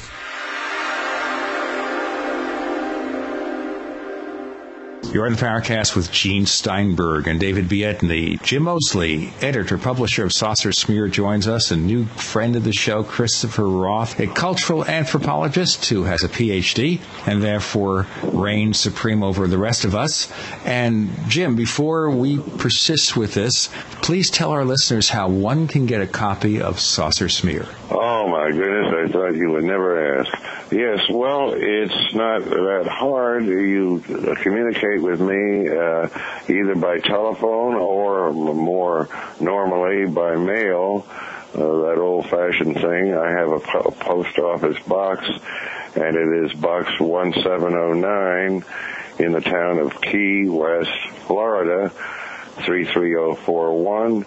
And uh, you ask uh, to get on our mailing list, and we'll take it from there. That's simple enough. And Chris, do you have a way for people to contact you? Let's see what would be the best. I'm trying to think which email to use. Best way is the is my email address uh, cf as in Frank r o t h at earthlink.net. That's one word e a r t h l i n k dot net. People are still on Earthlink? Reach me. Hmm? People are still on Earthlink? Hmm. Uh, yeah, I guess I'm not as outdated as Jim, but maybe in, in your opinion, I'm a little bit outdated for being with Earthlink. But I do have I do have DSL, so I'm not. I should say a thing though in, in defense of of Jim and the comments that were made at the beginning of this broadcast about him, you know, making his newsletter on the manual typewriter and so on. Nonetheless, even though technologically saucer smear is is primitive in its format and in its spirit, it has been a pioneer in that it anticipated what we now think of as the blog in all but its immediacy. It is it does have the spirit and format of a blog. So in that respect, Saucer Smear has always been very much ahead of its time. And Jim, do you even know what a blog is? Well, absolutely, yes. Uh, a blog is apparently a repetitive thing uh, that uh, certain researchers put on the net where they just ramble uh, about uh, their opinions. Uh, many blogs are boring and horrible, but one of the few uh, that I enjoy is, is, is the one that I, I mentioned by uh, uh, that Roswell fellow. Uh, whose Kevin name- Randle. Kevin Randle, yeah. And one yeah, of the disadvantages of blogs is that many people who have them feel that they need to put something on every day, even if they don't have anything to say. Mm-hmm. And there's a great advantage to something like Saucer Smear, where the quality can be sort of saved up over the course of a month, and then you know you're not going to be wasting your time when you open it up. Well, I get enough uh, material now. Of course, it's subjective as to what I find interesting, and that's what I put into Smear. Smear is eight pages, and I get uh, a couple of hundred pages of, of stuff from the internet, plus most of the UFO print magazines that are still in existence. So I think, in my humble opinion, uh, egotistical though I may be, I think Smear is better than ever because I have a vast amount of material to choose from, and I choose what I think is the best, and I have more than enough uh, what I think is good material to uh, fill eight pages or a great deal more than that. So that's how it's going now. The cream of the crop. And you've had 408 issues of this. You uh, must have read the cover of the latest issue. Uh, by the way, the February issue will reach you either today or tomorrow. Uh, it's in the mail. I have it in front of my Uh, you have it. There you go. and with a picture of Dr. J. Allen Hynek on the cover. That's the one. I feel very bummed here because, of course, I've never gotten a copy of Saucer Smear, but I'm not as cool as Gene, um, and I'll just have to live with that. In defense of blogs, Uh, the one thing I'll say about blogs, one of my favorite blogs I read every day is by one of our frequent guests, Mac Tonnies. The thing oh about yes, he's he's good. He's fascinating. He's good. Well, the thing about blogs is that blogs are multimedia experiences. You can link to videos, you can link to written pieces, you can link to audio, you can embed video in your blogs, and that's one of the great things. It's almost like your own personal TV channel, which is really cool. No doubt it is. No, Tonnies, uh, I've read uh, some of his material, and it varies in quality, but he is a very uh, good thinker and a deep thinker on this subject, and uh, I think he uh, is worth reading. Absolutely. So one of the leading lights.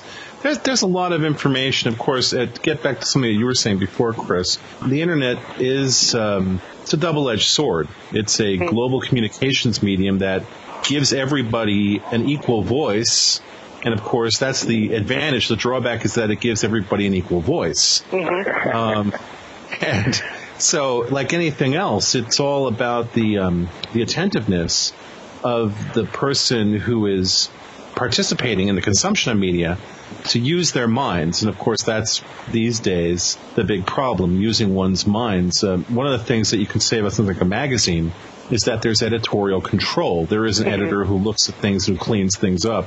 If nothing else, looking at the quality of communications on the internet, um, I mean, go to YouTube and look at the user comments under any video, and one will be frightened and terrified by what appears to be a complete lack of understanding of just basic grammar on the part of the average person. And it's a little terrifying. Here we have the world's most advanced communications medium, and most people use it for pornography. I mean, it says something about the human condition, and that maybe that's the reason that they won't land and reveal themselves. Why would they? And, and one of the things also about the internet is that the way that people can skip around between different types of sources so easily. Yeah. Yeah. First of all, that sort of mimics the kind of free association that is one of the symptoms of schizophrenia. And on the other hand, one of the things that it does is it makes it very difficult for people to keep sorted out in their memory exactly where they read something. When you Right. read books or magazines, then you can almost tell it's a tactile experience too. And it is easy to remember whether you read it in the New York Times or whether you read it in the in a book by uh, a writer that you respect, or whether you uh, read it in a pamphlet that a crazy person handed you on the street. When you've spent an hour or two skipping around on the internet using Google and using links in people's blogs, at the end of it, you have this jumble of impressions. And it's very hard to remember whether you read something on the Centers for Disease Control website or whether you read it on the blog of some complete lunatic. And I think that that's one of the things that has caused a little bit of a breakdown in the uh, BS detection capabilities of the average person in, for example, the UFO subculture. One of the symptoms of this is the way that the conspiracy theories, both extreme right wing and extreme left wing conspiracy theories, have, but especially extreme right wing ones, have started to merge almost completely with the UFO subculture, so that it's almost the same worldview at this point. And also the conspiracy theories that are connected to Christian apocalypticism is something that has deeply invaded the UFO subculture at this point. And I'm not sure that those developments are necessarily a good thing because You know, but the religions also have certain UFO cultures in them. Isn't wasn't Muhammad Ali after becoming this particular type of Muslim had the belief that the God was up there in a spaceship orbiting Earth? Well, the Nation of Islam was that the Nation of Islam? I think it might be, yes. When, when I when I was in graduate, I went to the University of Chicago, and that was right in the neighborhood where Louis Farrakhan had his headquarters. And so the Nation of Islam had had quite a presence in the community. And occasionally, I would uh, pick up one of their newspapers, which were sold on the street. And after there was a slightly upsetting cartoon in one of them, I stopped doing that. I figure I'll read it at the library from now on. But at any rate, that is in many ways a UFO religion. Louis Farrakhan claims to have come into contact with angels on a UFO. Scientology also is a, a, a, a religion that has a very large role for extraterrestrial contact in its in its belief system. Isn't that true also of the Mormon religion? That I know less about, but there is a strong movement of UFO belief within Mormonism. And Mormonism, since it's essentially a religion that emerged in the 19th century when, when astronomy was, was making new discoveries, other planets figure prominently in, in the Mormon in the Mormon worldview in, in a way. Incidentally, just uh, to interrupt for a moment, I I met uh, Muhammad Ali several times uh, through mutual friends or whatever. He was a fascinating guy, and it's true that his belief in UFOs uh, came from his Muslim uh, uh, background. But he also He- saw a UFO at one time. well, that's what I was going to get to. Uh, he is supposed to have seen one. Now, let's see if, if this isn't fairly easy to solve. He would go out into Central Park at dawn, where uh, it's very often very misty, hazy, etc. Just uh, as the dawn is coming up, and he would do road uh, training. And on, on one of those trips, uh, one of those jogs or whatever he was doing, he uh, saw this uh, UFO low on the horizon, and it was, I believe, just a ball of light hanging there. Well, cynics, uh, such as even myself, solved that by uh, believing that it was a street light, and uh, I rather imagine that it was, but no one, including myself, ever really had the nerve to mention that to Muhammad Ali. You might And, uh, now, of course. He's not quite in that condition anymore. I think that I could probably take him at this point. Uh, he's he's uh, had a degenerative nerve condition for years, and he's barely able to move or speak. well, your case, But- Jim, you know, maybe then, I would make an uh, exception. I'm, I'm barely uh, able to move or speak either, so it would be a, a very close contest. yeah. Well, it would certainly be a great match up there with Jim Moseley versus Muhammad Ali.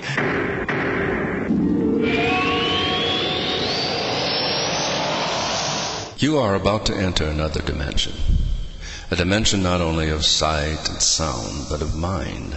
A journey into a sinister land of secret rites, passwords, initiations, and handshakes, where the truth remains hidden and history is controlled by an elite group of mysterious men.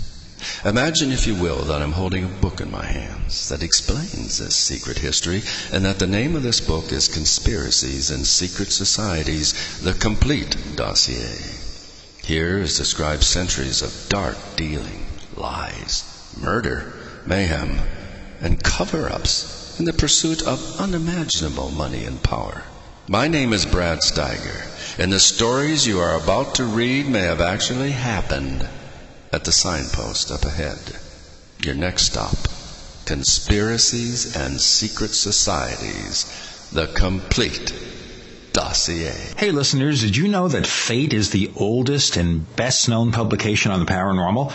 Well, since 1948, Fate has provided their readers with fascinating, in-depth articles on subjects like psychics and spiritualists, ghosts and hauntings, UFOs and aliens, as well as readers' true personal mystical experiences.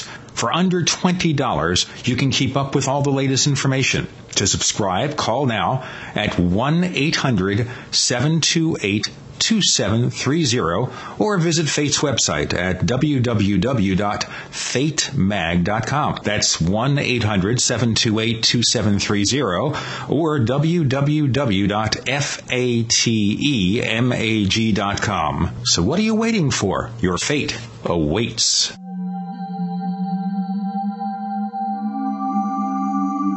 You've entered another dimension. You've entered the Paracast.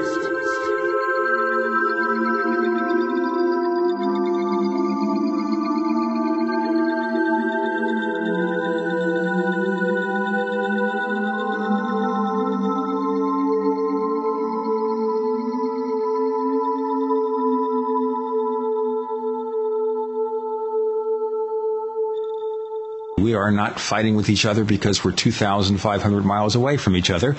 And then we have Jim Moseley, who is in Key West, Florida. And then we have Christopher Roth. And where are you located? Milwaukee, Wisconsin. Oh, my God. Okay. It's really cold today. It's very cold here right now, that's for sure. Right. May I throw out a slightly different topic uh, that I find interesting, and this uh, will be in the forthcoming March issue of Saucer Smear. Uh, there is a person who I've never heard of, maybe Chris has. Uh, his name is Isaac Koi, K-O-I, and I'm told that he is a lawyer living in Europe. Uh, he is obviously not a well-known saucer personage, and he uh, apparently has never written books or given lectures. But what he apparently did was spend a period of three or four years going through all the saucer literature that he could find, and he claims to have read 900 and some books, which I find a bit high. But let's take his word for it. And all of these books were read yesterday. Uh, yes, he is a speed reader, I would think. Books on saucers and uh, books uh, relating to NASA and so on uh, is the way he puts it. The point is, he came up with a list of the hundred best cases and I'm not sure if best is the right word there, but the most talked about cases of all times in, in the UFO field. And uh, I have a long article discussing that. Uh, the ones at the top of the hundred are ones that we've all heard of, and then as you go on, uh, you get to some that a lot of us have not heard of. But the reason I, I bring it up is this: in the whole hundred, there are few, if any, that go beyond uh, the early 1980s. I, I, as I recall offhand, the last ones were in 1989. There were just a couple. Most of them are from the 40s, 50s, 60s, and 70s. He uh, chose these uh, cases on the basis of how often they're mentioned in this literature. And there again, you wonder uh, uh, what kind of a mention, a short mention, a favorable mention. I mean, he doesn't make it all clear what his uh, criteria were, but nevertheless, on the basis of the numbers of mentions, uh, that is how he drew up this uh, list. My reason to talk about this is to throw it out to all of you, and I'm doing an informal poll, which I'm going to also probably include in the next smear. Why is it, if we take his word for it, and I choose to, even though his criteria are a bit fuzzy, but the same thing has come out in lists of the 10 top and lists of this and lists of that. There's been a number of lists lately, and it always comes out the same way. The last 20 or 30 years have no top cases. And my question is why? Well, I- I don't know why. I hope someone does. Yeah, I, I completely disagree with his. If his conclusion is that there have been no really, really compelling cases, you know, like Rendlesham in uh, in, in 1980, like. Uh, yeah, well, that's it. That's within the parameter I'm talking about. 1980 is okay, but there's nothing from 1990, nothing from 2000. What about the earlier episode, the evening of the Phoenix Lights? Not the lights themselves, but the huge. I don't know if Chris will remember this, but we were talking about that on the phone just the other day. There's nothing about the Phoenix Lights that are compelling. Maybe it was something, maybe it wasn't. I think that the Phoenix Lights was was a very compelling case.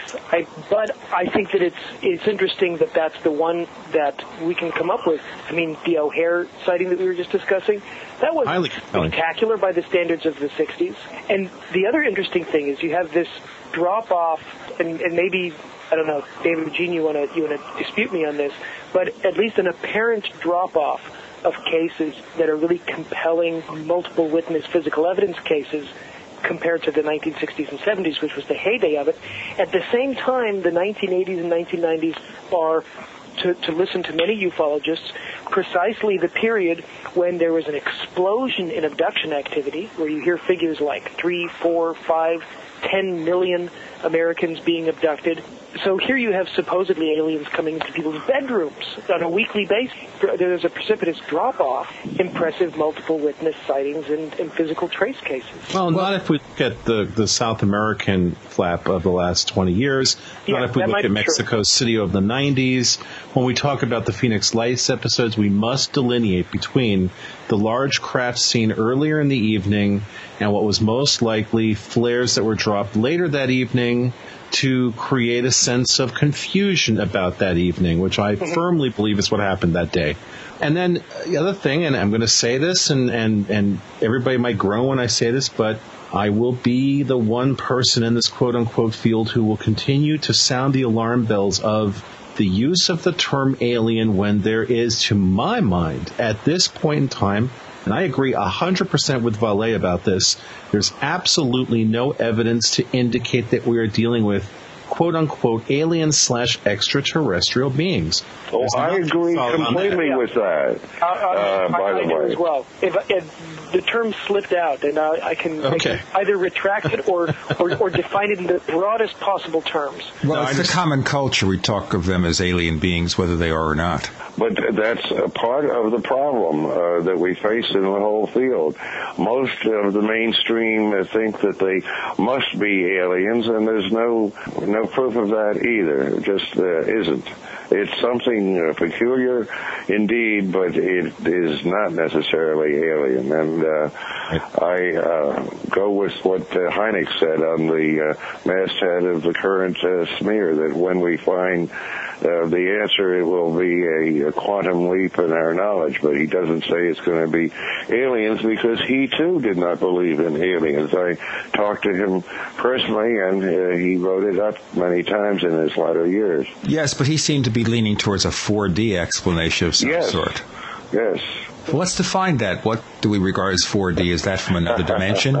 Yes, well, uh, if I were able to do that, I would be uh, talking at uh, Harvard or something, you see, rather than on this show. I uh, cannot uh, explain uh, what it is, but it's something beyond our understanding at this time. Well, it, it's not completely beyond our, sta- our understanding. There, it, it is the cutting edge of experimental physics and theoretical physics. Um, it's the absolute cutting edge. People who play around with string theory and quantum mechanics are considered, even in the mainstream physics world, to be a little out there. Meanwhile, there is experimental evidence that indicates uh, the reality of dimensions beyond the four dimensions that we know. Uh, we can we can pretty clearly show that in a laboratory. But do we have the instrumentation at this point in time, and do we have the theoretical understanding to to advance ourselves to the point where we can provide laboratory experimentation that is definitive as in its conclusions. Well,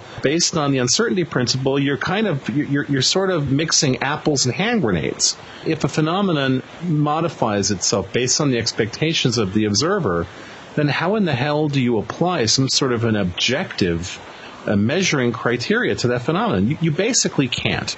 And this is where what we have now is essentially the place where science gets us so far, but unfortunately, our current view of science is that science has taken the place of religion in our society in many ways.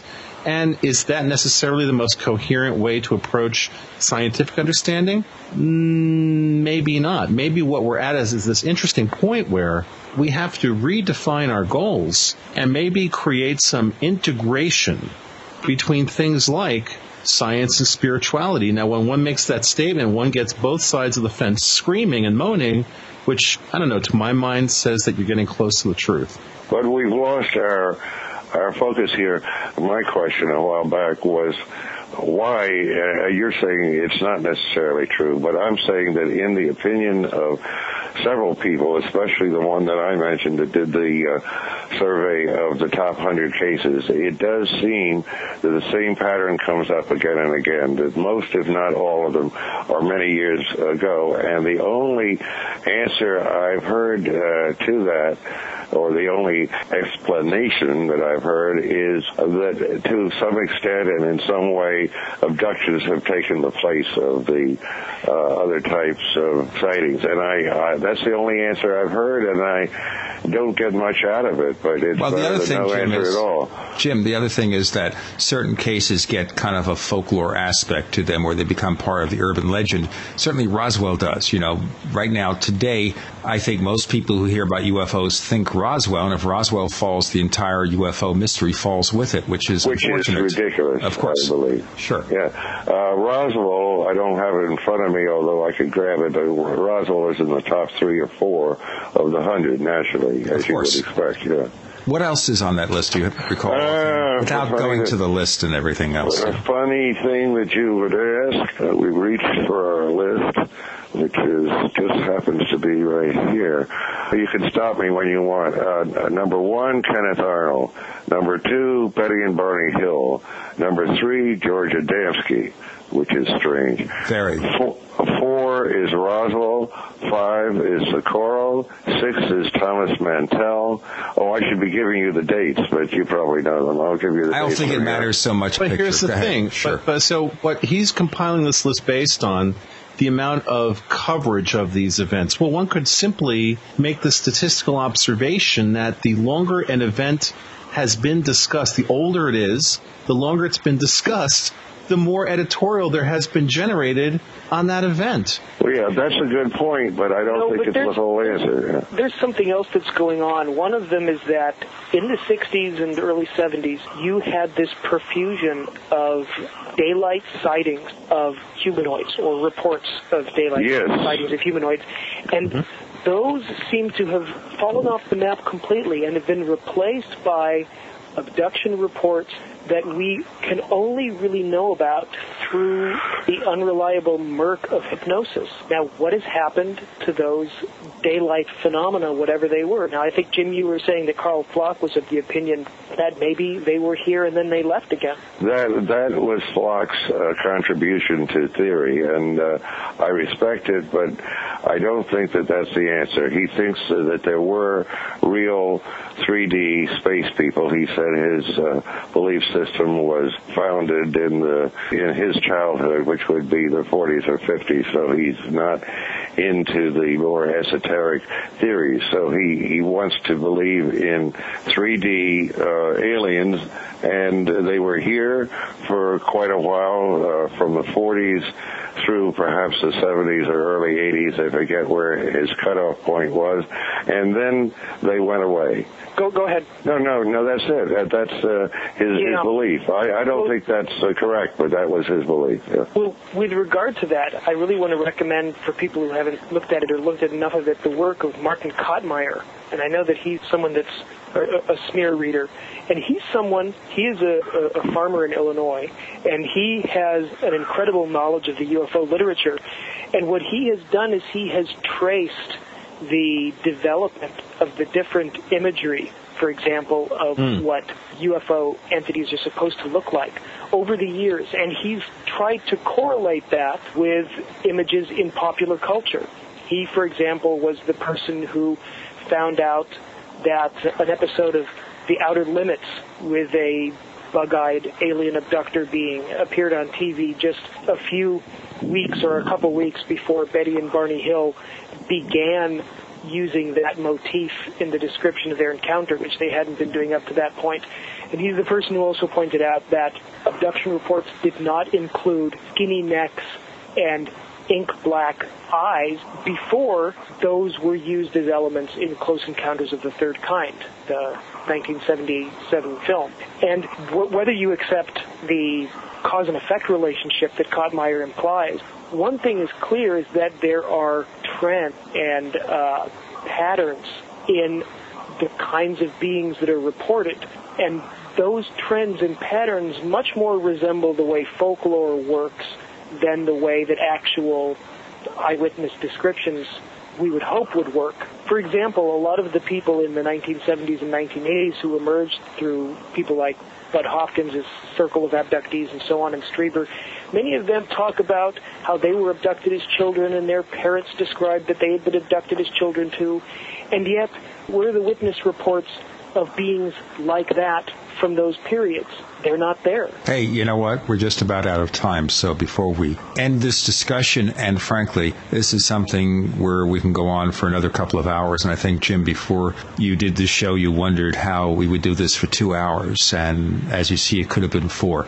Jim, I want you to spend a few moments telling people once again how they can get a copy of Saucer Smear, a physical printed copy. That is correct. That's physical and printed. Yes. Uh, well, they can write to me to my post office box, which is box 1709, Key West, Florida 33041. Why don't you say that address one more time? Why don't I? P.O. Box 1709, Key West, two words, Florida 33041. Christopher, where can one contact you? You can reach me at my email address, which is cf as in Frank R O T H at earthlink.net. And also, I encourage people to go out and buy the book E.T. Culture Anthropology in Outer Spaces, which is edited by Deborah Battaglia, and one of the it includes my chapter Ufology as Anthropology, Race, Extraterrestrials, and the Occult. I don't think you'll find it on shelves anywhere, but it's available through Amazon and, and other sources like that. Well, that certainly gives us a different way of looking at the UFO phenomenon. It's an excellent book, by the way. I've been reading it, and it's really quite an excellent and a very academic home. So it might not be what people would consider to be exciting reading about UFOs landing on the lawn, but actually it'll give you a very good understanding for what is happening under the hood, so to speak. Well, sometimes we have to stop looking under the lawns and above the lawns and see what goes on. Indeed. Indeed. Yes. yes, Gene, of course. Jim Moseley, Christopher Roth, thank you both so much for joining us this week on the Paracast. Thank you. Keep your eye on the sky. Amen. That's all I can tell you. Somehow I knew he was going to say that. because you have telepathic powers. That's why you're the upcoming editor of Saucer Smear. The Paracast with Gene Steinberg and David Biedny is a production of Making the Impossible Incorporated. Join us next week for a new adventure in the Paracast.